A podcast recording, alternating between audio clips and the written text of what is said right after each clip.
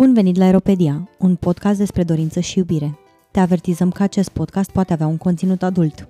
Ai sub 18 ani? Îți recomandăm Sexul vs. Barza.ro, prima platformă de educație sexuală în format video din România. Suntem George Și Kitty. iar astăzi vom vorbi despre narcisism și despre abuzul narcisic și această temă, sau ideea acestei, acestui subiect s-a născut uh, pentru că am avut ocazia să văd o proiecție video, un proiect al unui uh, um, amic, îndrăznesc să spun, drag, uh, Gabriel Sandu, uh, o proiecție care se numește Ego Trip și este un proiect video care tratează fix uh, narcisismul și abuzul narcisic, așa că în, la acest episod îi avem ca invitați pe Gabriel Sandu, după cum am spus, uh, regizor și autor de teatru. Bună seara, bună ziua. Bună seara!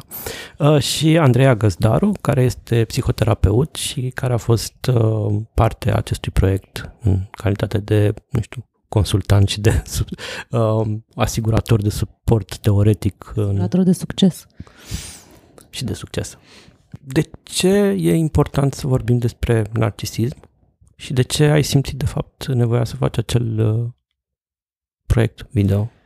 Am ajuns la tema asta printr-o experiență de viață, cam cum ajunge toată lumea care caută despre narcisism pe YouTube și pe Google și se afundă în uh, literatură de mai mult sau mai puțină specialitate, printr-o experiență care m-a zguduit așa, când m-a a, a, a fost atât de mult uh, gaslighting și cred că o formă de abuz atât de continuată pe o perioadă atât de lungă, încât în momentul în care am realizat ce se întâmplă, n-am, n-am avut încotro decât am căutat experiențe similare până când cumva am ajuns la niște oameni care povesteau pe YouTube despre experiențe cu abuz narcisic și eram, a, a, a de, efectiv, uh, uh, bifa toate căsuțele abuzului narcisic într-un asemenea hal încât era aproape o glumă, adică experiența mea dacă n-ar fi fost atât de traumatică și de dureroasă aș fi zis că este o caricatură a celor descrieri pe care le vedeam uh, pe YouTube.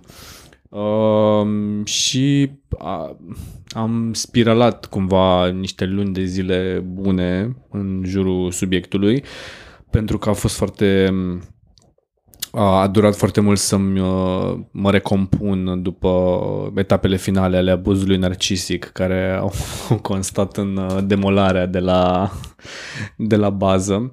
Uh, și eventual, eu fiind artist, m-am gândit că așa cum chiar vorbeam cu Kitty înainte să, să începem, că um, simți nevoia asta să, să, să să, să, să pui lucrurile într-o ordine pentru tine a evenimentelor și na, unii oameni scriu, alții fac proiecte de artă, eu sunt artist și atunci m-am gândit că o formă bună de a da mai departe o reflexie asupra temei ăsteia e sub forma asta prin care am ajuns într-un final. Acest mix de ficțiune cu documentar de scene de reenactment uh, comentate și cumva Egotrip, ceea ce au văzut oamenii când ai văzut și tu Egotrip la Malmezon în, uh, în finalul de septembrie e o etapă a proiectului. Îmi doresc să fie un uh, lungmetraj, asta va mai dura niște timp serios. Uh, dar pentru etapa asta, pentru cele 36 de minute pe care le-am am lucrat din greu acum să le avem. Uh, s-au sincronizat așa niște astre și cumva eu îmi doream să lucrez cu Andreea, cu prietena mea foarte bună, care este aici cu noi și ea la un moment dat în timpul verii s-a întâlnit pe stradă cu... La sala de sport. La sala de sport cu mai faimosul uh, prieten de acum de-al nostru, Richard Grennan, care s-a specializat cumva pe subiectul ăsta și are un canal foarte mare de câteva sute de mii de urmăritori pe YouTube și chestia asta s-a întâmplat exact în perioada în care noi filmam și zic, domne, care erau șansele ca ăsta să fie în București fix când noi facem acest documentar. Apoi l-am abordat, Asaltat la asaltat, efectiv. sala de sport. Chiar, chiar vreau să vă întreb cum ați ajuns la acel uh, coach și acel uh, psiholog, psihoterapeut? Eu îl cum să- urmăream de mult pe uh, Richard pe YouTube cu, pe subiectul ăsta, cu, mă rog, el vorbește mai mult despre cei care au trecut prin într-un abuz narcisic și despre cum să-ți revii. uh, și îl urmăream de mult și am aflat că are această conferință gratuită în București, doar că datele conferinței nu, scrie, nu, nu apăreau nicăieri, trebuia să te înscrii și apoi să le, le aflai. Și am dat acest mail să merg cu Gabriel și nu ne-a răspuns nimeni și urma conferința și noi ne zbăteam acolo cum ajungem, ce facem, cum aflăm și m-am dus la sala de sport și l-am văzut pe Richard în fața mea și l-am asaltat și am Wow. spus să-mi spună și mie unde e conferința, că am înțeles că e gratuit și eu vin. Și ne-am așa ne-am împrietenit, apoi l-am mai asaltat odată după conferință, l-am, i-am propus să îi luăm un, uh, un uh, interviu pentru film și el a spus absolut da, cu un entuziasm pe care noi nu-l așteptam, sincer. Adică pe mine m-a, m-a surprins un pic. Da, și ne-am, uh, am avut o primă întâlnire cu el în, uh, în vară și am filmat un interviu când încă nu mi era clar ce să fie în film și de altfel și interviul ăla e cea mai decupată chestie din, uh, din film pentru că nu prea are legătură estetic cu restul filmului. Am filmat o- interviul ăla pentru că îmi doream foarte mult să fie, să apară în film. Cred că arăta ca un podcast, nu? Arăta exact ca un podcast, deși tot filmul după aia nu are nicio legătură cu estetica aia. Și uh, voiam să am niște răspunsuri de la el la niște întrebări și cumva ne-am înțeles foarte bine. Am avut o chimie foarte bună cu el și l-a zis, bă, dacă mai aveți nevoie să mai filmăm diverse chestii, eu vin, îi zic, băi, dar eu n-am bani să te plătesc, adică am 3 lei din care îmi plătesc actorii și camera și cam ăștia tot și a zis, nu contează. Și a venit el pe cheltuiala lui și... Wow, ce Da, tare. he's a really, really great guy. Și Adică, de fapt, datorită lui am reușit să și termin filmul, pentru că fără susținerea lui, de la un punct încolo, nu aș fi dus lucrurile până în punctul în care am ajuns, pentru că să faci 40 de minute de uh, film, poate că nu sună mult, dar dacă îți dorești să faci puțin mai mult decât uh, niște interviuri, cum am avut noi și am- să lucrezi cu actori, să lucrezi cu o echipă totuși profesionistă, fiecare zi de filmare te costă foarte, foarte mult și eu na, n-am avut nici în partea asta n-am avut nici producător, am făcut totul de unul singur pe partea de producție și na, am avut uh, suportul foarte multor oameni care au, au venit în proiectul ăsta mai mult pentru că au crezut în necesitatea lui Ceea ce mi se pare foarte interesant pentru că noi de multe ori spunem, băi, a, a mers uns un proiect sau a, a avut flow un proiect și odată cu proiectul ăsta eu mi-am dat seama că flow-ul ăsta despre care vorbim în proiectele care ies versus alea care sunt mai trăgănate, mai cu hâcuri, mai cu nu știu ce, e faptul că oamenii care sunt implicați în el văd necesitatea lui, cred în el și atunci se investesc. Atunci când oamenii nu cred, nu vin, trag de ele, Totul durează mult mai mult, durează nimeni nu mult mai găsește mult. timpul necesar. Da, da, la proiectul ăsta de la toată, lum- toată lumea care lucra, de la imagine, sunet, actori, uh, Andreea, Richard, pur și simplu au, au mers și îmi doresc, sper să meargă. A, și foarte mulți, am primit foarte multe, Richard a făcut la un moment dat un apel pe pagina lui pentru supraviețuitorii ai abuzului narcisic, care să ne spună povestea lor. Mi-aș fi dorit foarte mult să am, mi-am dorit foarte mult să am în film niște oameni care să-și asume cu subiect și predicat experiența, Da. pentru că trecând prin asta la rândul meu îmi dau seama cât de dificil e să-ți asumi asta și cât de retraumatizant e. Pe de altă parte, în România nici nu puneam problema că o să găsesc, am încercat să găsesc prin Andreea, prin diferiți oameni, nu, era, a fost foarte greu să... De fapt, m, toată lumea voia să vorbească despre ce s-a întâmplat după abuzul narcisic. Adică am primit aceste răspunsuri, dar pot să vorbesc, dar pot să vorbesc despre recuperarea mea, nu vreau să vorbesc despre abuz în sine. Și mă, da, mă gândesc că e pur și simplu retraumatizant. Bine. Foarte retraumatizant și, scuze, și m-am gândit uh, că nu o să primim niciun fel de, de răspuns, totuși uh, pe pagina lui Richard au, au, au, au fost un răspuns incredibil și am primit, nu știu, nu am numărat, dar mai sunt peste 100 sau poate 200 de... Spre 200, cred. spre 200 de mărturii, multe dintre ele apar și în film, uh, în general femei, uh, foarte asumate, foarte inteligente, care se vede că au fost la foarte multă terapie și de multe ori m, foarte emoționant să le aud vorbind. Sincer, nu-mi imaginam că răspunsul va fi ăsta. Marea majoritate sunt din America, ce drept ei au o altă relație cu vorbitul în public și cu exprimatul propriilor emoții și a- decât avem noi care suntem mai mai introverți din punctul ăsta de vedere să zic sau și mai neobișnuiți să ne expunem, uh, mai puțin performativi dar uh, a fost uh, incredibil răspunsul și cumva cu baza asta și cu ceea ce am făcut îmi doresc să dezvoltăm mai departe proiectul într-un proiect de lungmetraj și da, să ajungă la cât mai mulți oameni. Apropo de faptul că a crezut atât de multă lume în proiectul ăsta, pentru că e necesar să vorbim despre uh, uh, narcisism, despre abuzul narcisic. Uh, vreau să te întreb, uh, Andreea, ce este de fapt tulburarea narcisistică de personalitate?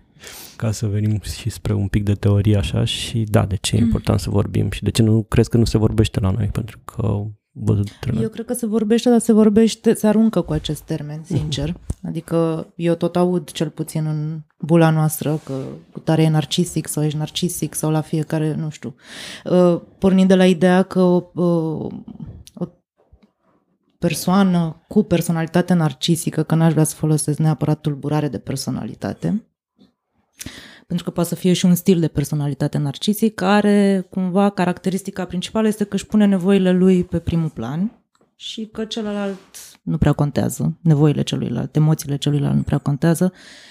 Uh, n-ar vrea nici să zic această lipsă de empatie, că și asta mie mi se pare o, cum să zic, și empatia mi se pare un concept destul de neînțeles neînțeles în sensul în care unii oameni zic mai mult că sunt empatic, că cumva aruncă și acolo cu eu sunt empatic, mie îmi pasă și așa mai departe. Și și acolo mi se pare că se alunecă un pic spre narcisism.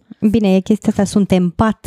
Sunt empat, da. Da, care este e narcisic, chiar eu sunt empat. empat, da.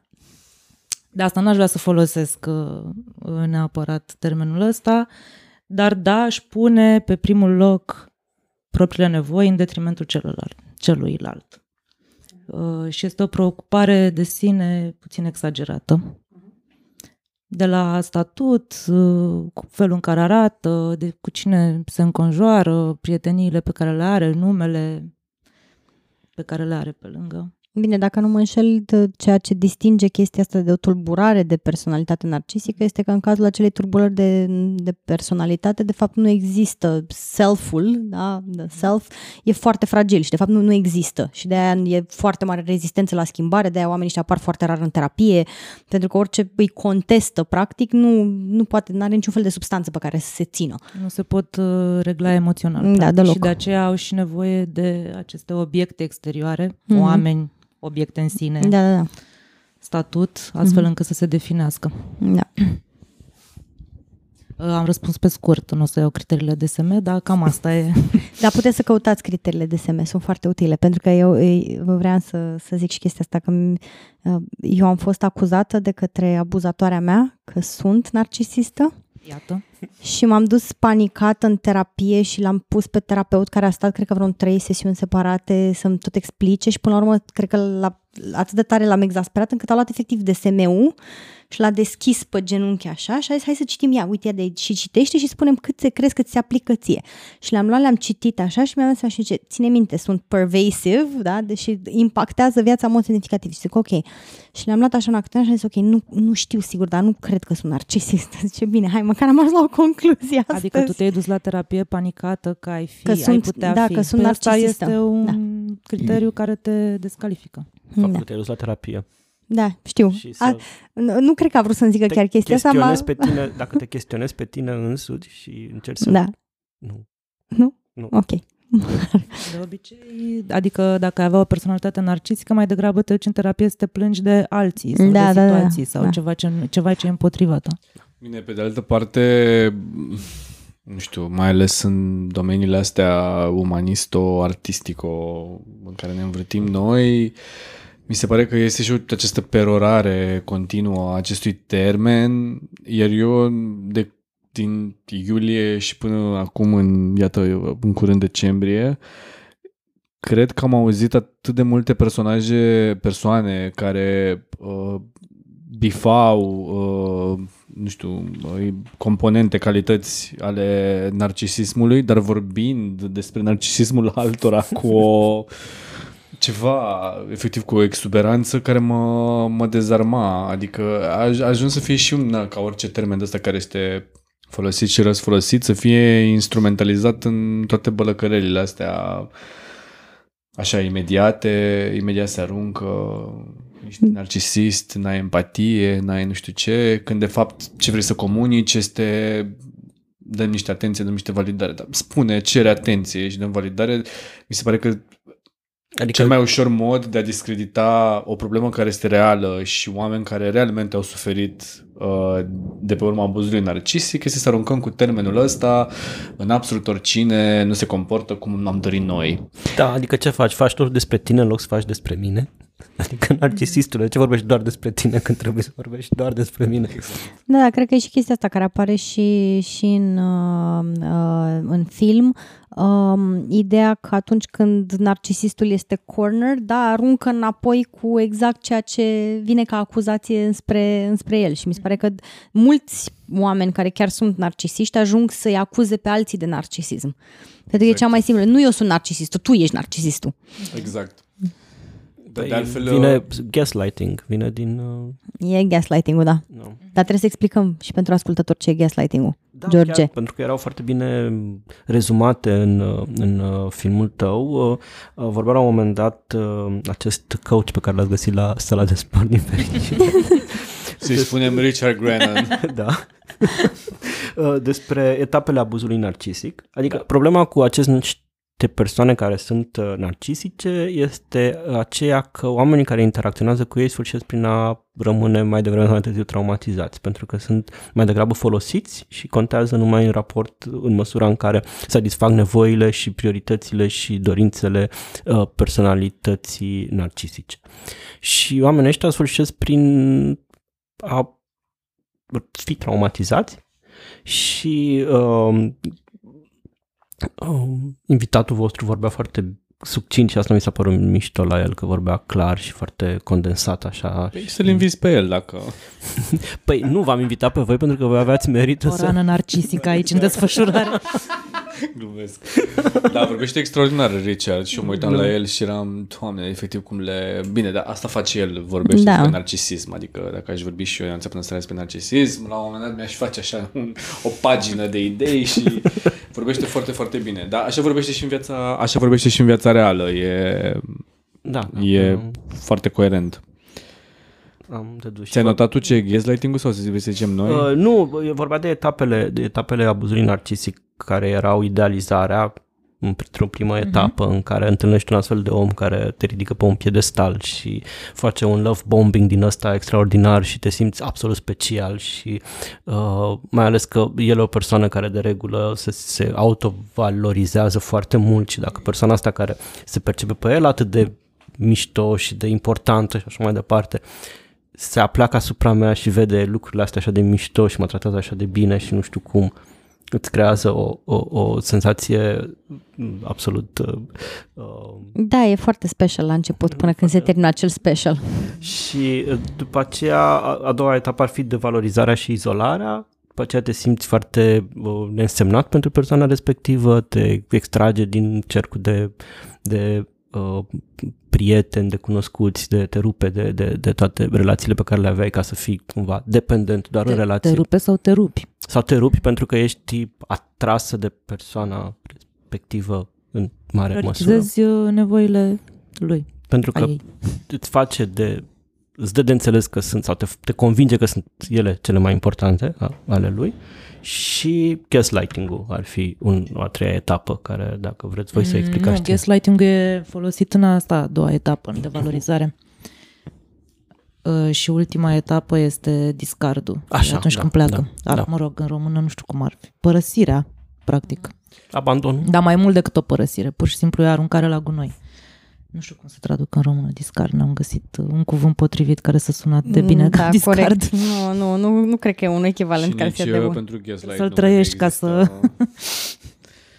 și nici pentru gaslight. Da. Gaslight vine din... Uh, Aburire, da. nu știu cum să zici. Vrăjală. O vrăjală, da. Gaslight vine de la filmul cu același nume, corect? Da. Gaslight, da. Da. Uh, în care era vorba despre uh, acest soț care dădea drumul la... Punea da, punea lumânări în toată casa și lămpi, astfel încât să facă realitatea, să te îndoiești de realitate, făcea pe tipa asta să Da, și scădea, vede. scădea intensitatea luminilor ca să o facă să se îndoiască de, ce, de realitatea pe care o percepea. Exact. Și asta este gaslighting-ul atunci când persoana care te abuzează te face să te îndoiești de tine și de propria realitate și de lucruri care sunt evidente. Că tot, că tot am trăit-o noi recent, Gabriel Sandu, cu un uh, respectabil uh, om în autoritate care în timp ce țipa ne spunea că nu, de fapt nu țipă la noi. Am trăit-o în ultimele luni uh, sub toate formele posibile. Mi se pare foarte amuzant că, mă rog, e, noi, uh, eu lucrând în, uh, iată, teatru și din când în când în film, uh, în film n-am, până acum n-am întâlnit acest, am și lucrat mai puțin ce drept, dar în, uh, băi nene, în teatru, nu știu cum în alte domenii, nici n-am stat suficient de mult în alte domenii cât să-mi dau seama că așa e peste tot, așa sunt oamenii. Bă, da, pot să zic că în teatru, bine, nu e un gaslighting și un abuz. De dimineața până seara, mă, numai, băi, dintr-un proiect în altul, mă, nu pot să am și o liniște, mă. Deci, nu, nu știu, sunt, e, un, e un stil de a relaționa care frizează antisocialul. Deci e, e, e o zonă în care pur și simplu oamenii ăștia au hotărât că ei sunt deasupra tuturor și că nu contează că au niște comportamente absolut antisociale, ei sunt deasupra noastră a tuturor și atunci orice zic lor le este tolerat, te fac praf, te pun la pământ, te calcă în picioare și apoi zic, ei, dar ce s-a întâmplat? De ce nu te ridici? Stai, da, hai, da, da. continuă, ridică-te în picioare. Și e o infantilizare dintre asta. Acum recent, uh, despre unul dintre, cred că cele mai catastrofale personaje care există în teatru, a apărut o serie de articole Uh, și bine că a, sau un articol pe, în care mai multe femei vorbeau despre relația cu acesta și foste studente de ale individului și așa mai departe și mi se părea halucinant Sigur că multă lume și și eu m-am bucurat că au apărut, dar lucrurile alea sunt știute de foarte multă vreme. Nu sunt, pentru lumea din domeniu nu sunt nicio noutate. Și nu știu, mi se pare că e așa o lume care cumva tolerează că e parte din, nu știu, din șarmul artistului să fie așa, într-un fel. Eu personal pun asta un pic și pe cultura uh, românească, unde este foarte mare modă cu nu ne spălăm rufele în public, și pentru că nu ne spălăm rufele în public atunci nu este politicos, nu este um, tot ce spui despre altcineva e un fel de bârfă și bârfa spune mai multe despre caracterul tău decât spune despre celălalt. Și atunci ajungem foarte mult să ascundem emoțiile pe care le trăim, Uh, foarte multe experiențele trăite mi se, par că, mi se pare că rămân ascunse sub preș și nu sunt discutate, um, pe când în alte culturi mi se pare că lucrurile astea ies mai ușor la suprafață pentru că oamenii sunt încurajați să vorbească despre emoțiile lor, despre experiențele trăite. În România cumva e foarte mare mod așa să ne zâmbim, ce faci? Ah, bine, și tu? Mm, bine. Mm. Bine, dacă îmi permiteți, nu cred că e doar asta. Am senzația că la noi artistului se permite așa sau îi se tolerează o, o, o zonă de abuz pentru că, nu știu, artistul, Creația. geniu, creația, nu știu cum, îl luăm așa cum e el. Adică da. dacă e autoritate, cumva investi, îi permitem autorității să fie și nedreaptă și abuzivă până într-un anumit punct, mai ales în zonele astea artistice, din păcate. Cumva cred că e, vine la pachet cu statutul ăla de, nu știu, regizor important sau de actor important să cumva să abuzezi oamenii în jurul tău, e, e tolerabil pentru că un artist să, să nu știu, sau investim cu autoritate da, da. persoanele astea care par sigure pe ele, care par talent, au încredere în, na, Sau... în ei, în talent, în ce au ei. Și asta se întâmplă apropo și de prima etapă din abuzul narcisic, în care practic nu vine nimeni să-ți ia mințile. Tu ți le tu le dai, pentru că îl investești pe celălalt cu o imagine ideală despre ce înseamnă un partener, despre ce înseamnă o relație. Tu cedezi puterea aia, tu nu ai lim- nu impuse niște limite, tu nu ai un set de valori în perioada, sau poate ești mai vulnerabil în perioada aia și ai nevoie de o persoană de genul ăsta în viața ta atunci. Bine, mi se pare, adică cel puțin mie ce mi s-a întâmplat a fost, percepeam că e ceva în neregulă când mi s-a întâmplat la începutul relației, când eram uh, cea mai minunată, cea mai extraordinară, nu mai întâlnise pe nimeni, uh, ce bine că apărusem eu în viața ei, totul era absolut din altă lume și percep temeam cumva că totul se mișcă prea repede, că nu e genuine, dar cumva pentru mine cel puțin a existat foarte mult second guessing, mă, mă îndoiam eu de mine pentru că mă gândeam, dar frate, mi se întâmplă un lucru bun, adică de ce dracu e în neregulă cu mine că eu văd omul ăsta care uite cât de iubitor și de kind și de minunat, îmi face cadouri, vine către mine constant și eu mă îndoiesc de chestia asta.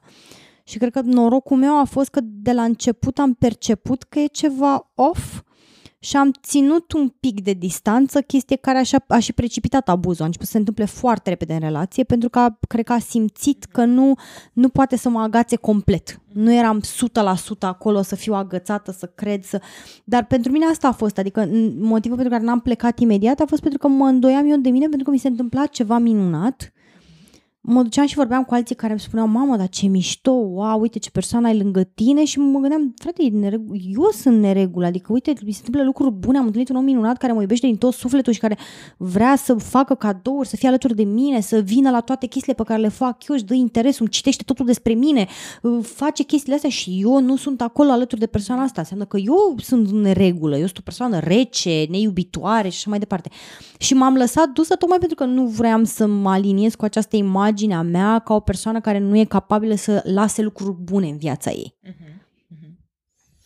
Eu dacă pot să zic că în urma experienței de abuz narcisic am rămas cu niște lecții învățate, uh, sunt uh, unele dintre ele chiar foarte valoroase, respectiv că um, cred că mi-am învățat uh, really the hard way uh, ce era de învățat și mi-am dezvoltat un fel de mm, barometru în corp, pentru că cu oamenii ăștia de regulă sunt niște oameni care, exact cum descriai, îți te, te complimentează acolo unde ai mai mare nevoie, de fapt te simți special. Cine nu are nevoie să se simte special? Come on, adică da, toți vrem course. să fim niște persoane minunate, să avem un impact pozitiv în viața celor, adică toți vrem asta și cumva cred că feeling-ul ăsta de off pe care, mm-hmm. de care vorbești, l-am avut și eu tot timpul, doar că nu l-am ascultat de foarte multe ori. Adică da. mi se părea că, domnule, e ceva, nu e ceva, ci că rațional avea motive să mă îndoiesc. E o persoană cu multe calități, care vede în mine, iată, vede ceva ce n-a mai văzut nimeni în mine. Adică,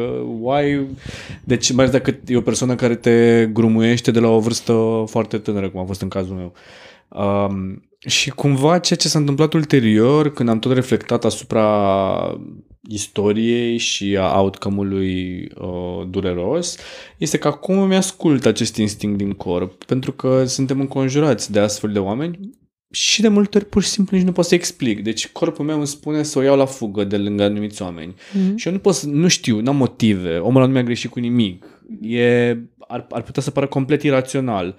Dar am învățat că corpul este mai inteligent decât este mintea noastră. Este racordat Când mintea la... nu înțelege, o să arate corpul. Ceva o de să arate corpul, exact. O să reflecte el prin tot felul de Mintea bube. poți să raționalizezi orice, știi? Poți să te îndoiești de orice sau să explici exact, orice. Exact, exact, exact. Pentru că corpul e ăla care supraviețuia și în uh, pădure și în, și în condiții foarte extreme. Și pur și simplu E o, e o chestie pe care am observat-o la, la teatru atunci când jucam, acum foarte mulți ani, nu mai juc de mult, dar erau niște spectacole la ceva teatru foarte mare de prin București în care făceam un fel de figurație și eram undeva în spatele scenei, deci oameni, publicul era la o distanță foarte mare de noi.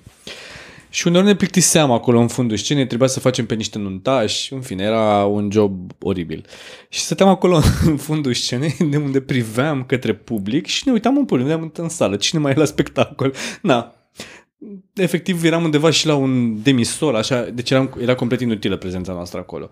Și o chestie pe care am observat-o întotdeauna este că oamenii, în momentul în care tu te uiți de pe scenă, în public, ei simt că sunt priviți și se uită către tine. Nu știu cum se întâmplă asta de absolut fiecare dată, deși actorii care jucau rolele erau. principale erau în fața lor, deci atenția lor era totuși în altă parte.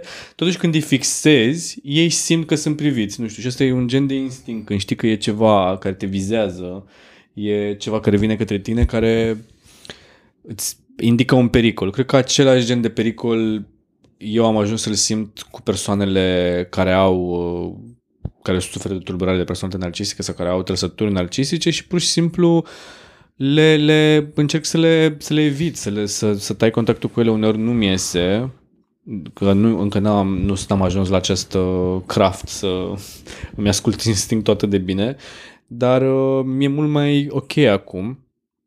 Asta nu înseamnă că pot să mă păzesc uh, de retalierile acestor persoane, pentru că una din chestiile cele mai nasoale pe care poți să le faci astfel de persoane este să le tai de narcissistic supply, iar eu am devenit destul de tranșant la chestia asta, adică când simt că este o persoană care mă trage în acest joc narcistic în care acum mă lăvămbuiește, apoi mă doboară, apoi iar mă lăvămbuiește, apoi iar mă doboară, apoi mă lasă, o tai. Iar ei diluiesc foarte rău cu respingerea, adică nu pot să o suporte. O să te facă la cap până când uh, le spui că sunt uh, speciali.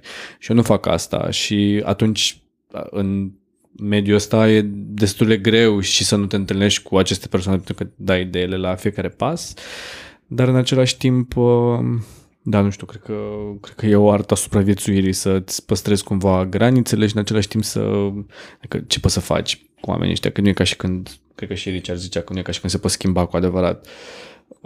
Asta dacă ai resurse să pui limitele astea, că nu toată lumea poate. Exact, da. Cum îți dai seama, dacă mai ales dacă nu ai corpul lui Gabriel Sandu, care se prinde de chestiile cum, cum, cum te prinzi că ești într-o relație uh, de abuz narcisic?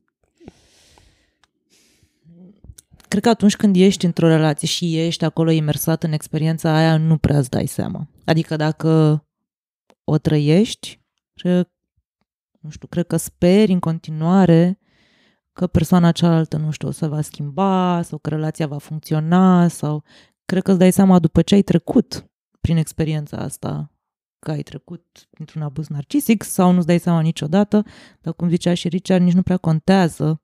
Contează dacă tu te simți confortabil în relația aia. Adică dacă ai mai mult de, cum să zic, dacă te simți mai mult safe sau te simți mai mult în pericol, anxietate, uh, nu știu, dacă stima ta de sine ajunge la pământ și se ridică a doua zi sau e...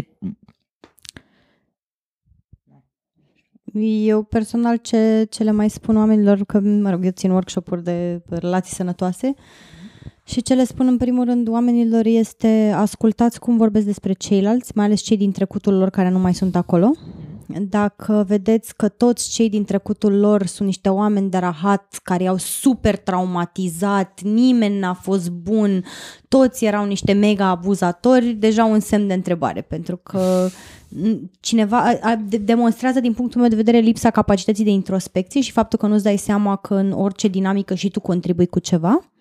Asta unul la mână. Doi la mână le mai spun întotdeauna uitați-vă la cum se comportă cu persoanele care nu le pot oferi absolut nimic Așa și în Dacă tre- sunt în viața lor. În dacă sunt rând. în viața lor oameni care, sau când se întâlnesc cu oameni care nu le pot oferi absolut nimic. Uh, și în al treilea rând tot timpul recomand uh, nuul de sămânță. Știi? Refuză-i cu ceva și vezi care este reacția emoțională. Poți să o conțină, poți să o proceseze, poți să o...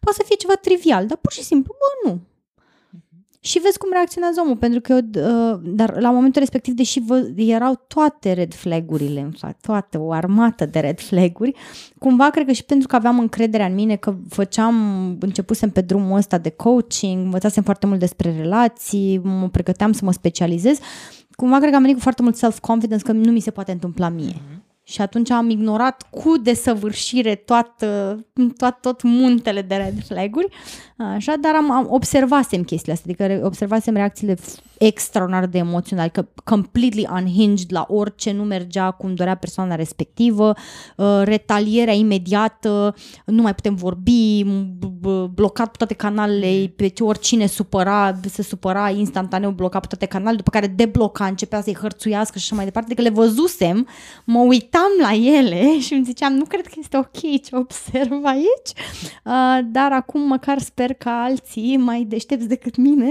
să vină pe la workshopurile pe care le mai țin și să plece cu ceva informații mai utile ca să nu treacă prin chestia asta și să-și dea seama mai repede. Da, știi că era o memă care mi-a plăcut foarte mult asta cu am văzut o grămadă de, de red flags, dar am crezut că e un carnaval. Știi? Adică... Ce bună e asta! că asta e chiar bună. Adică e și fan. Da. Știi? Oh e da. și fan. Dacă întreb persoane care au fost într-o astfel de relație, tind să uite uh, cumva partea aia nasoală sau chiar dacă și-o amintesc, trece ceva timp și spun, da, a fost atât de mișto partea aia de început, încât aș lua tot timpul, de la, adică aș lua oricând de la început. Și mai era o da. chestie, da. era o, o, o nu știu, că, cred că era o zicală sau ceva care circula când eram noi adolescenți, că de fapt nu te iubesc pe tine, iubesc felul în care mă simt când sunt cu tine. Da.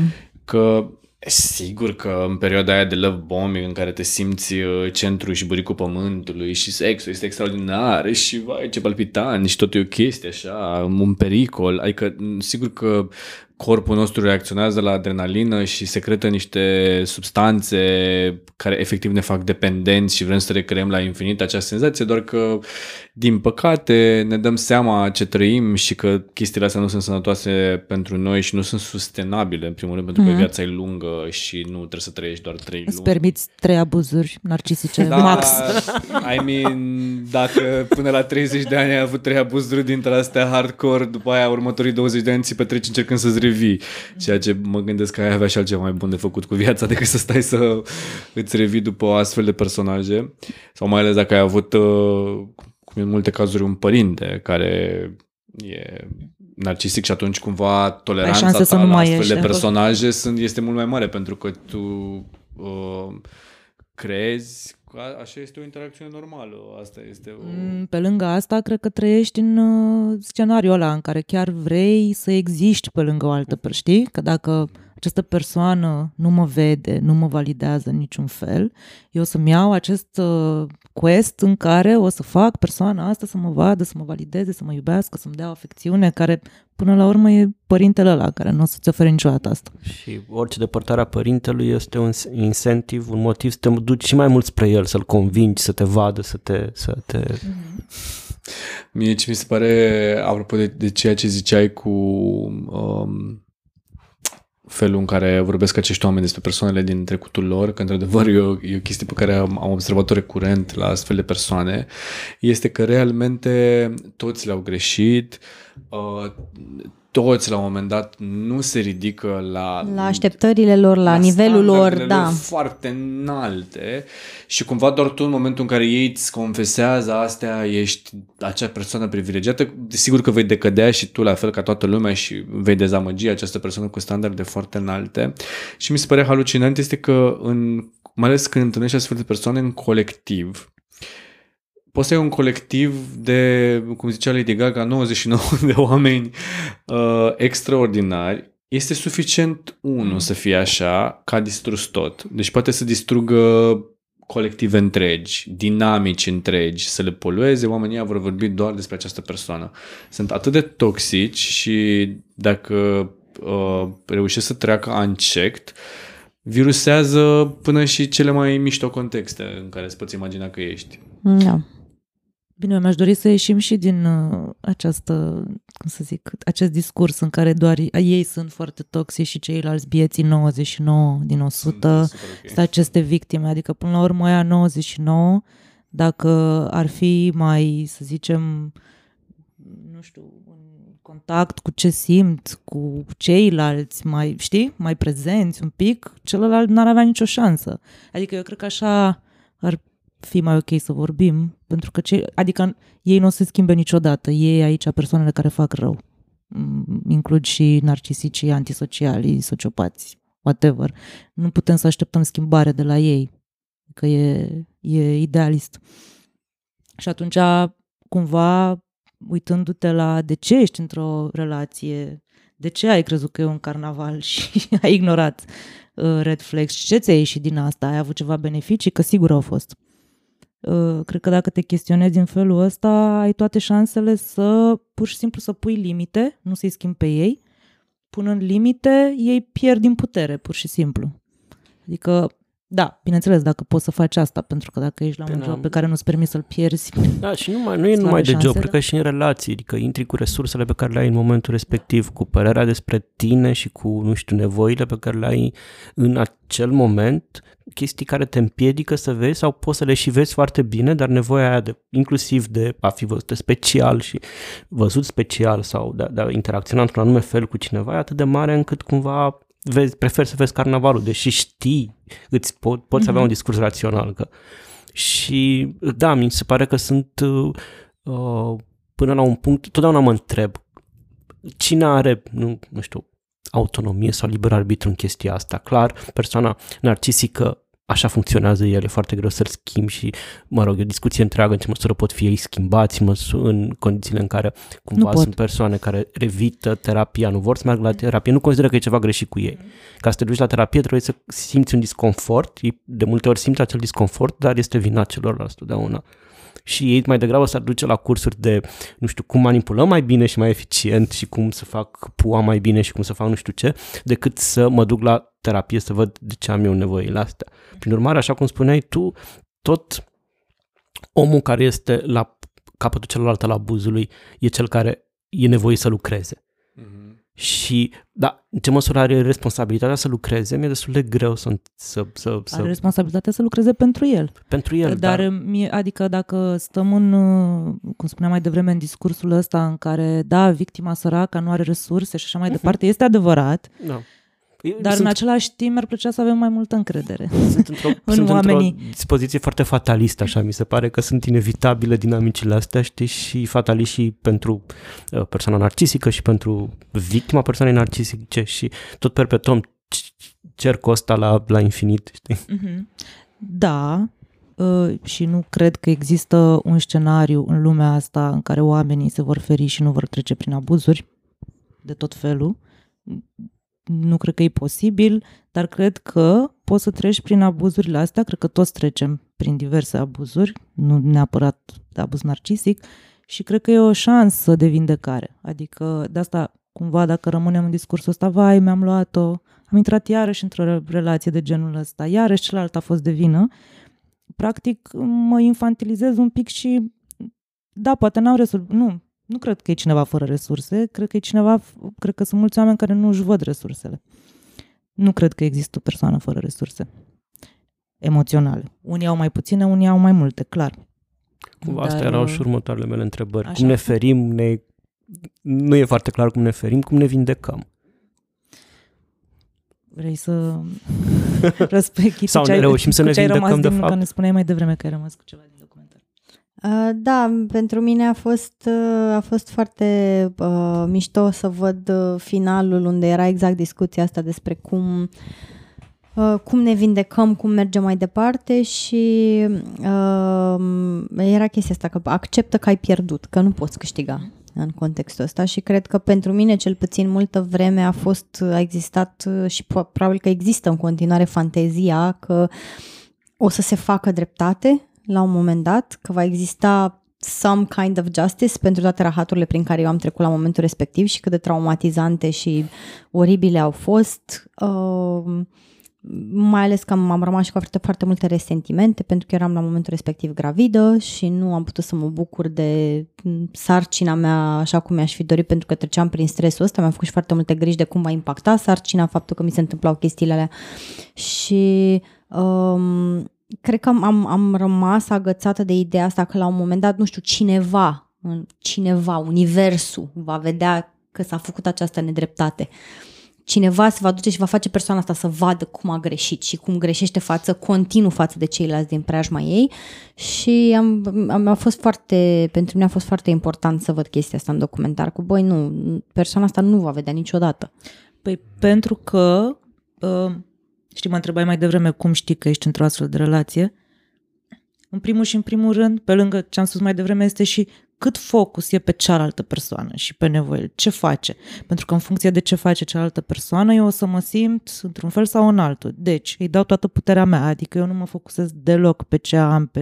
De asta spun, cred că resurse sunt, doar că poate am uitat de ele, poate nu mi le-am mai accesat de mult, poate am impresia că am căzut în această gaură neagră din care nu pot să mă ridic și dacă atunci când, se, când ieși dintr-o relație de genul ăsta abuzivă, te axezi tot pe ce o să înțeleagă celălalt, cum o să se schimbe, ce să fac ca să lumea să vadă cât de nasol, nasoală e persoana respectivă, te focusezi, adică controlul e tot în afara ta, nu are nicio legătură cu tine. Așa, și ce o să câștigi dacă o să vadă toată lumea că e o persoană abuzivă? Adică cu ce te-a, de fapt, ce ai pus la tine, ai pus o putere pe care cum poți să o pierzi 5 minute mai târziu.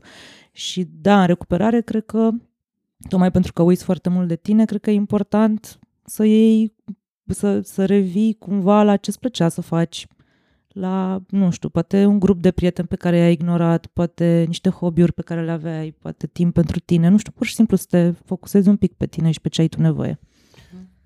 Și mai cred că um, partea cea mai frumoasă a recuperării după astfel de experiențe poate fi cumva dezvoltarea și maturizarea emoțională și dezvoltarea caracterului. Um, o, o chestie care mi-a plăcut foarte mult într-un din, într-una din discuțiile pe care Richard Grennan le avea cu Sam Vegnin este ideea asta că uneori narcisistul îți, îți înlocuiește vocea cu care vorbești în capul tău.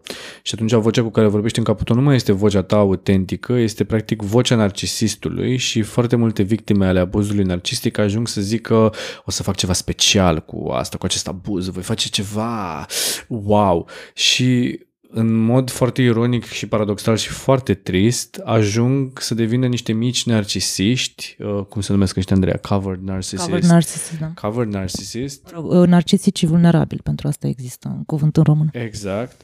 Și e, e foarte...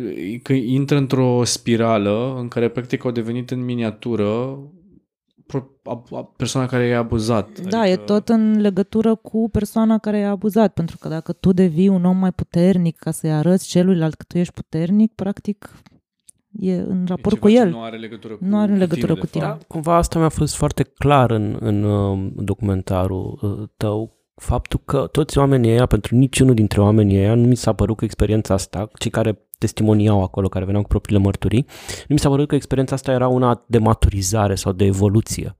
Știi, toți, pă- toți păreau că au fost impactați major și trauma o poartă tot timpul cu ei. Nu e ceva ce, băi, uite, am avut ocazia să mi se întâmple chestia asta, dar asta m-a făcut pe mine un om mai evoluat, mai matur, mai I nu știu beg cum. to differ, pentru că eu am avut Bine, poate ai give you că s-ar putea să fie și din faptul că din rațiuni de timp sunt comprimate, uh-huh. testimonialele alea, dar uh, eu am avut senzația, cred că e vorba de perspectiva din care privești, că dacă le-am fi cerut acestor oameni să ne zică niște discursuri uh, motivaționale, probabil că componenta asta ar fi fost acolo, dar am avut, chiar am avut senzația că foarte, foarte mulți dintre oamenii aceia care vorbeau despre abuzul lor sunt niște oameni care au procesat și au depășit momentul ăla, vorbeau cu o, o anumită distanță, o anumită distanță care mi se pare de multe ori emoționantă.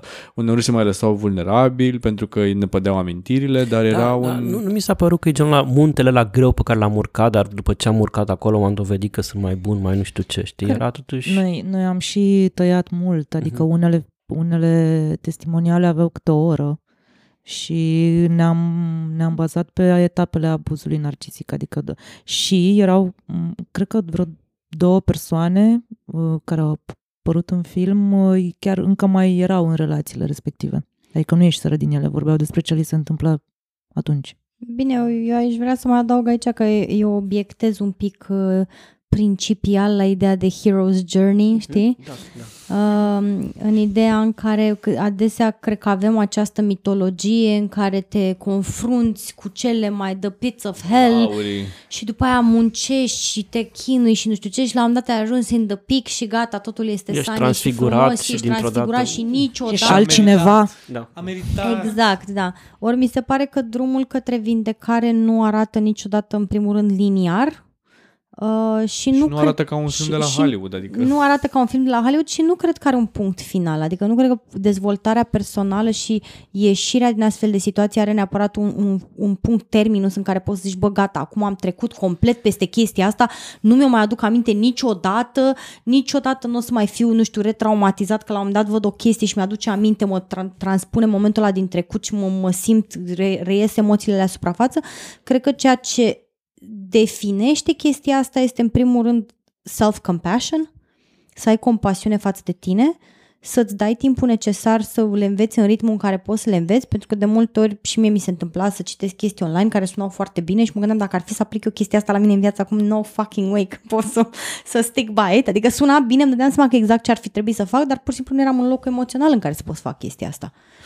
Și atunci aș zice că probabil că și de aia arată așa, pentru că oricât de mult ai crește și oricât de mult știi, e ca moartea cuiva, nu treci vreodată cu adevărat peste.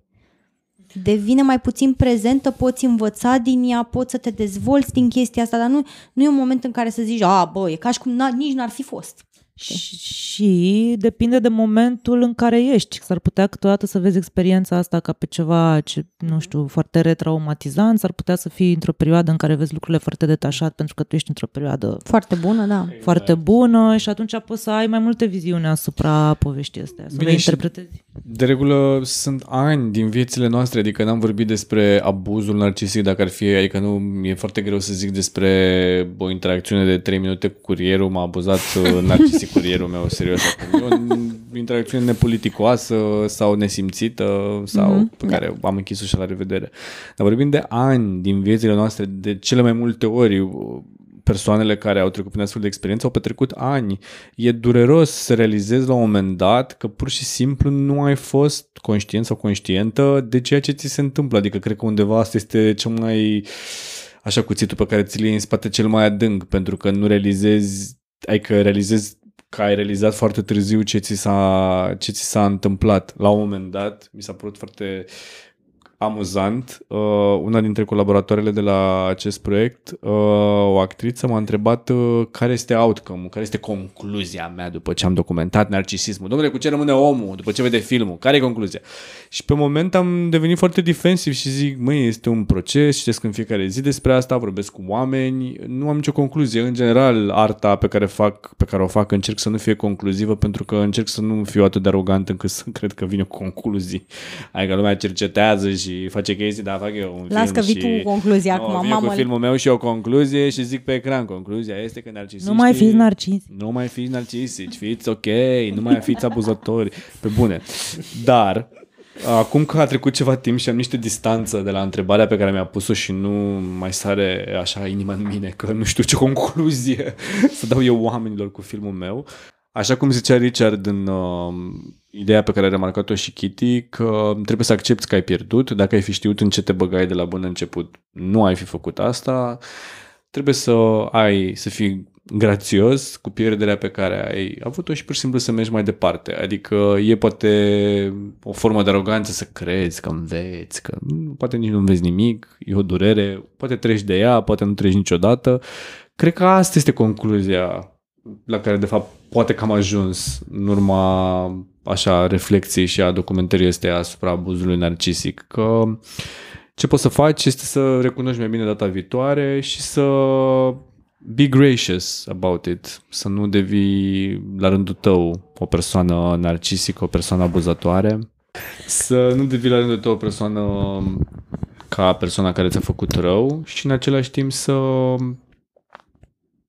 accepti că poate fi mai bine sau nu. Adică eu cred foarte tare într-un platou dintre ăsta. Cred, cred că ce s-a schimbat eminamente de perioada în care se petrecea abuzul și perioada în care sunt acum este că nici eu la rândul meu nu mai caut aceste uh, înălțimi de sentimente și de întâlniri care să mă poartă pe Everesturile Da, emoțiilor. da, da. Valorific mai degrabă constanța, um, factualitatea, adică degeaba am spune o persoană cât de mult însemn pentru ea dacă factual realitatea îmi dovedește cu totul altceva și am senzația că e și mult mai bine de când fac asta și nu, nici eu la rândul meu nu inflamez pe nimeni, adică nu inflamez simț, simțul și sensul nimănui, nu fac pe nimeni să se simtă mai special decât e pentru mine și am senzația că relațiile sunt mai accurate. Sunt atât cât sunt. Unele relații sunt foarte mișto, altele nu sunt deloc. And that's it. Sigur că nu mai trăiesc de parcă sunt drogat. Nu mai plutesc, nu mai mă complimentează nimeni, nu mai cred în asta, dar pe de altă parte nici nu mi-o mai iau cum mi-am luat-o și iată.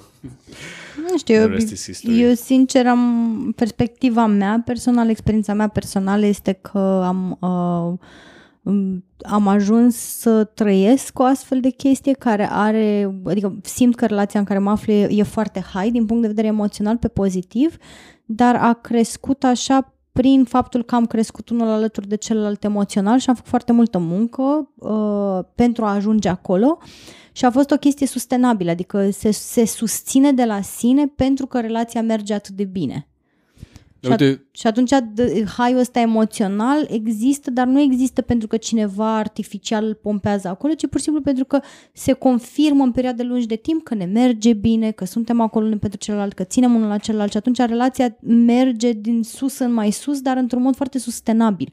Nu mai e chestia asta de pic rapid, știi? Ne-am cunoscut, mamă, frate, acum este cea mai tare chestie ever. Nu, e cea mai tare chestie ever pentru că tot vedem cum creștem împreună, cum ne merge bine, cum relația se dezvoltă și atunci di- din asta vine. Din- dar Sau poate că sunt eu romantică incurabilă. Nu, nu, e că vreau să te întreb ceva pentru că vreau să văd dacă pot să asociez cu experiența pe care o am Da. eu sau nu. Um, mai există adrenalină în relația voastră? Sau adrenalina e un sentiment pe care nu-l mai trăiți? Vine din King. Adrenalina aia. Deci o întrețineți prin uh, chincărelă. Da. Ok, bun. Deci, practic, e ceva la care se lucrează asumat Da. printr-o serie de activități ce Exact, țin de exact, kink. exact, da. Asta cred și eu, că cumva aici mă regăsesc în ceea ce spui tu, că și relația mea este foarte pozitivă și Mhm. mm-hmm. parcă din, de la un an la altul a devenit din ce în ce mai clean și mai curată și așa mai departe, dar în același timp uh, cred, cred că am uh, devalizat-o în ani de adrenalina aia toxică, Da, de da. adrenalina aia de spaima aia, oare ce faci acum? Oare Aoleo, da, ce, mă lasă. Oare cu cine e? Mhm. Mm-hmm. Oare... Astea sunt niște sentimente care, nu- pe care nu le mai trăiești, care nu mai există și atunci a dispărut tipul ăla de adrenalină și atunci, Mhm. da, la fel cum e la tine cu Kincu, ne găsim și noi diferite dar po- Poate, forme. Da, asta e chestia, că poți să găsești diferite forme în care să trăiești chestia asta de high a relației și să, să ai spike-ul ăla de adrenalină, dar să nu mai fie o chestie mega toxică. Mm. Și care după aia te trece printr-un roller coaster de emoții. Adică ea vine și după aia pute, putem să fim împreună după când coboară inevitabil acea adrenalină, da? să fim după și să ne ținem reciproc, să ne reconfirmăm că we matter to each other, chestie care în, în, în relația respectivă nu se întâmpla deloc. Adică Bun, deci concluzia... era abandon complet, panică maximă, oh my god, s-a sfârșit lumea, ce fac acum, încotro apuc, trebuie să repar repede, repede, adică era cu totul altceva, avea un alt gust pe limbă. Concluzia acestei discuții este abandonați adrenalina toxică și apucați-vă de King. Da, vă... mai un bici, mai o cătușă. Păi, e, Lăsați, e, e uh, adrenalină, e adrenalină într-un cadru controlat. Exact, Și- adrenalina și într-un cadru con- în care știm regulile, Da. știm uh, ce jucăm. Da, da, da. Vreau să zic că, na, voi ne-ați invitat să vorbim despre abuzul narcisic, pe de altă parte eu sunt, uh, nu sunt specializat în acest subiect, adică vorbesc și eu din ce am reținut din documentarea pe care am făcut-o cum am putut și eu. Uh, Pe de altă parte, filmul de la care am pornit și ne-am adunat aici, uh, chiar l-am, l-am revăzut de curând și uh, mă îmi plăceau scenele pe care le-am scris împreună cu Andreea. Am, am, am da, făcut vreau patru... să ajung și la ele cumva și aveam câteva întrebări legate de ele, doar că o să mă omoare Kitty, că e foarte, uh, ne-am întins foarte mult cu, cu episodul. Uh, m-a surprins ceva și chiar vreau să zic de, apropo de ce spuneai tu și de scenele alea, gândindu-mă la scenele alea, spuneai de concluzia filmului, a documentarului pentru tine, dar filmul a avut și un rol, procesul ăsta a avut și un rol catarhic, ca să nu zic terapeutic pentru tine? Și mă gândesc la asta și la, nu știu, atunci când ai scris scenele alea, când ai făcut rei, ai, ai regizat acele reenactmenturi. Hai să spunem puțin despre ce e vorba în reenactmenturile alea, pentru că oamenii, probabil că mulți dintre ei nu au văzut filmul și deocamdată nu au unde să-l Și da, vadă. asta era o altă întrebare, când pot încheia podcastul, când îl voi încheia fără să le, sp- le spun oamenilor dacă f- filmul despre care am vorbit apare undeva, îl vedem undeva. Deocamdată nu. O să apară într-o formă terminată și finită, dar va mai dura pentru că e un proces de producție complicat. Uh, Deocamdată nu. Răspunsul e deocamdată nu, dar uh, pentru cei care l-au văzut la... Au fost câteva sute de oameni care l-au văzut la vernisajul de la Malmezon, de la SAC. Um, și scenele de reenactment despre care vorbește George sunt uh, patru instanțe pe care le-am scris împreună cu Andreea, în care avem diferite dinamici de la un cuplu straight, un uh, cuplu de tipe gay, uh, mamă-fică, um, în care i- i- era un circle of narcissistic abuse uh-huh. și ce mi-a plăcut foarte mult la ceea ce am scris și ceea ce am lucrat cu actrițele și cu actorul uh, era că um, era, era foarte blur linia dintre cine abuzează și cine este abuzatorul și aici mi se pare cumva că e un fel de rezultat pe care mi l-am dorit de la film, un fel de nuanțare a pur și simplu a acestor, acestei dihotomii, uh, ești ori abuzator, ești ori victimă. Și în film uh, Richard Grennan analizează situațiile pe care noi le-am scris și cumva foarte fluid persoana care este abuzată devine abuzatoare la rândul ei și mi se pare că aici este o conversație pentru care nu știu dacă suntem neapărat echipați să o avem, pentru că nu știu cât de deschis și cât de uh, neemoțional și de nuanțat, putem să gândim astfel, momentan, mai ales când suntem sub imperiul unui abuz foarte recent, să conștientizăm că la rândul nostru putem să devenim abuzivi. Da, și suntem enabler putem să declanșăm, declanșăm, încurajăm, cultivăm, exact. cultivăm abuzul. Da, și asta mi-a plăcut că erau dinamici abuzive acolo, dar abuzatorii cumva erau interșanjabili de la un punct încolo și schimbau, exact. schimbau rolurile și față, fie, fie în același, în același cuplu, ca să zic așa, de persoane, fie preluau abuzul dintr-un, dintr-un loc și îl, îl replicau în, în, în, într-o altă relație a lor. Același personaj. Exact. Și, și chestia asta mi-a plăcut. Ce m-a surprins însă, și nu știu dacă e o critică ce fac acum, și vreau să te întreb pe tine, Andreea, uh, narcisiștii sunt mai degrabă, persoanele narcisice sunt mai degrabă bărbați sau mai degrabă femei? Statistic vorbind, sau nu știu, uh, literatura de specialitate ce spune? Pentru că în, în documentare uh, erau mai multe personaje femei și cumva abuzul era exprimat sau persoanele care... care... Nu știu o statistică, uh-huh. uh, pentru că nu știu câți oameni sunt diagnosticați cu tulburarea uh-huh. asta. Nu știu câți oameni caută ajutor și atunci nici nu sunt diagnosticați. Că, na?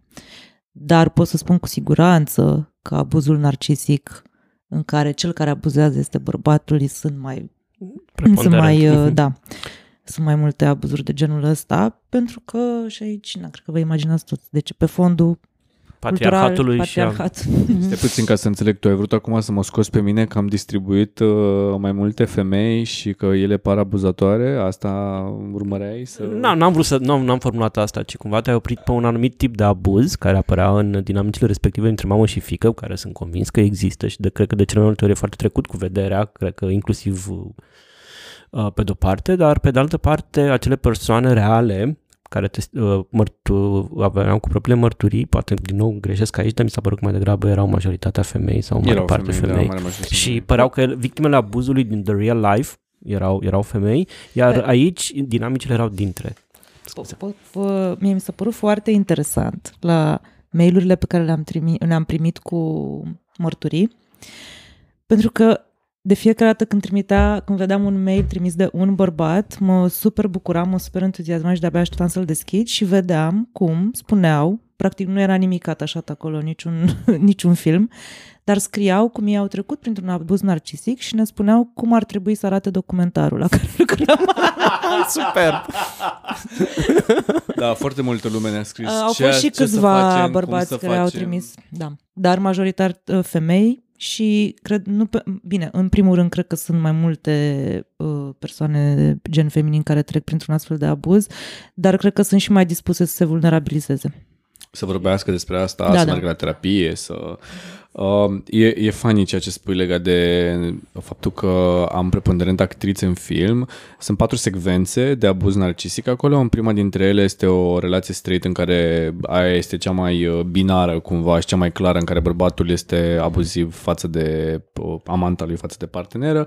Apoi este o scenă de abuz narcisic între mamă și fică. Apoi este o scenă între fică și partenera ei, deci o scenă între două tipe gay în care fica pe care am văzut-o mai devreme devine abuzivă cu partenera partenera ei. Apoi este o scenă în care uh, partenera fiicei o confruntă pe mama, mama. Mhm. acesteia uh-huh. și acolo este o discuție care mi se pare foarte interesantă și care și aia devine out of place la un moment dat, pentru că și această fată tânără care o confruntă pe acea femeie devine la un moment dat problematică prin faptul că o abordează la locul de muncă, prin lucrurile pe care îi le spune. Um, dar uh, am lucrat uh, am ales să lucrez cu femei dintr-un crez al meu că crez. Pur și simplu mă înțeleg foarte, foarte bine în general cu femeile și cunosc foarte multe actrițe extrem de talentate și mai ales cumva din considerentul ăsta că în filme în general foarte multe roluri sunt pentru bărbați și adevărul e că relativ târziu am avut între noi discuția să zic, băi, dar stai puțin că sunt cam multe Eu țin- femei pe care le-am făcut aici narcisice, dar de fapt tocmai din, din dorința de a oferi roluri uh, pentru actrițe, dar nu, absolut departe de mine uh, gândul că femeile ar fi mai... Uh, nu știu că e o paritate. Ade- adevărul e că sunt și bărbații care ne-au trimis uh, mărturii uh, despre abuzul narcisic. Mulți fuseseră abuzați tot de bărbați. Deci, na. Pe de altă parte, experiența lui Kitty este legată de o persoană care se identifică de femeie, totuși. Da, uh, vorba uh, textului Mihaelei din spectacolul pe care l-am făcut noi împreună, Trauma Mhm. King, de la dramatur- Teatrul Dramaturgilor Români, că să nu infantilizăm uh, Femeile, puterea da. femeilor de a fi da, da, abuzive. da, da, da, corect. Chiar, chiar cred că să, adică nu știu dacă există paritate și nu știu dacă trebuie să ne intereseze să există paritate în cine mai e abuziv acum, nu facem concurs. Dar, um, da, interesantă observație. Uh, Mă mă- mă amuză că tocmai dintr-o intenție de a, De a fi mai inclus. Totdeauna. de mai- a da. fi super inclusiv. am Totdeauna așa- vei fi răstălmăcit, stai liniștit. Exact. Se vor ocupa nu doar dușmanii, ci și prietenii de asta. Cred că mă pot baza pe tine pentru asta. Mă bucur Andrei- enorm că am vorbit mai mult decât George, pentru că mi se pare că uneori în podcastul George tinde să vorbească prea mult Știu, și da. mă bucur efectiv că mereu când Că ai vedeam că dă reușit. să deschidă gura, pac, Este mă apucam și clar, vorbeam eu este peste Bravo, Vezi, ai- felicitările ai adus mele. o critică, ți-ai luat Da, o critică. da, este clar și eu îl critic din nou, întorc critica că nu ascultă podcastul, pentru că dacă l asculta și-a dat seama că vorbesc foarte puțin și de regulă bâlbâit și împiedicat, deci nu e Ascultat unul caz. Care da. ai Am ascultat foarte multe podcasturi uh, Europedia. Uh, Bine că era să unde zic se pot, Europa. ca, ca ultimă întrebare, pentru că o să ne uh, ucidă Kitty, Mhm. uh, unde, de unde se pot documenta oamenii în România pe tema asta, dacă ne poți recomanda, Andreea, nu știu, niște Recomand pe Richard Grennan pe YouTube. Dar, ok. nu e, De YouTube lui Richard Grennan. dar nu e din România. Nu e în română, Da, dar în e România. foarte, e foarte, e foarte... În România chiar nu știu ce să recomand, sincer. Nu, aici m-am blocat, scuze. Mhm. Nu cred, că, nu cred că aveam așa multe resurse, dar pe de altă parte e YouTube-ul plin de... Da. Uh, iar Richard e o resursă foarte comprehensivă, explică într-un limbaj pe care poți să-l înțelegi, adică nu e foarte academic, nu e în cealaltă, cealaltă direcție. Um, da.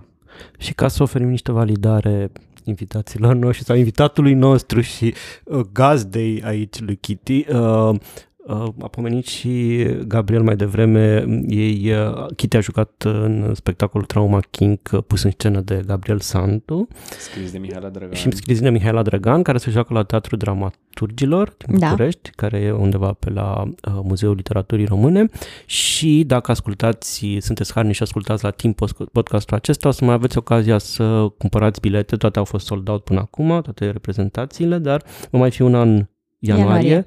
Ianuarie. și aveți ocazia să vedeți, să vedeți pe Kitty în formă și aducând sforile pe Sfânta Scenă, pe Sfânta Scândură, Scândură. Sfânta Scândură a A debutat teatrului. o stea, a debutat chitirea. Mulțumesc, da. și e un spectacol pe care merită să-l vedeți, vi recomand cu mult, uh, multă căldură și chiar, Mulțumim. sunt, chiar e interesant și Mulțumim. provocator și vă felicit pentru el. Și Mulțumim. mă Pe cât Mulțumesc. e spectacolul? Uh, 25, cred că. Vă așteptăm pe 25 ianuarie la Teatrul Dramaturgilor Români să vă cumpărați bilet. și vă mulțumesc că, că ați acceptat invitația noastră. Vă mulțumim tare Simt că e mult. unul dintre Și noi subiecte, mulțumim. simt că e unul dintre subiectele alea pe care chiar puteam, despre care chiar puteam vorbi două, trei ore și nu le puizam și Mhm. tot am senzația că am Eu scăpat sper ceva. că a fost, nu dau seama acum, sper că a fost de folos pentru cineva ce am vorbit. Da, da, da, da. Și chiar aștept, chiar aștept uh, să devină într-o formă sau alta publică uh, filmul tău pentru că Da. da. merită și chiar, chiar mi se pare că uh, e o pierdere că a fost uh, proiectat o singură dată sau da. Adică A fost în realmente- cadrul nopții galeriilor și a fost văzut de mulți oameni, dar da, uh, merită, dar na, e un, uh, e un demers uh, delungat.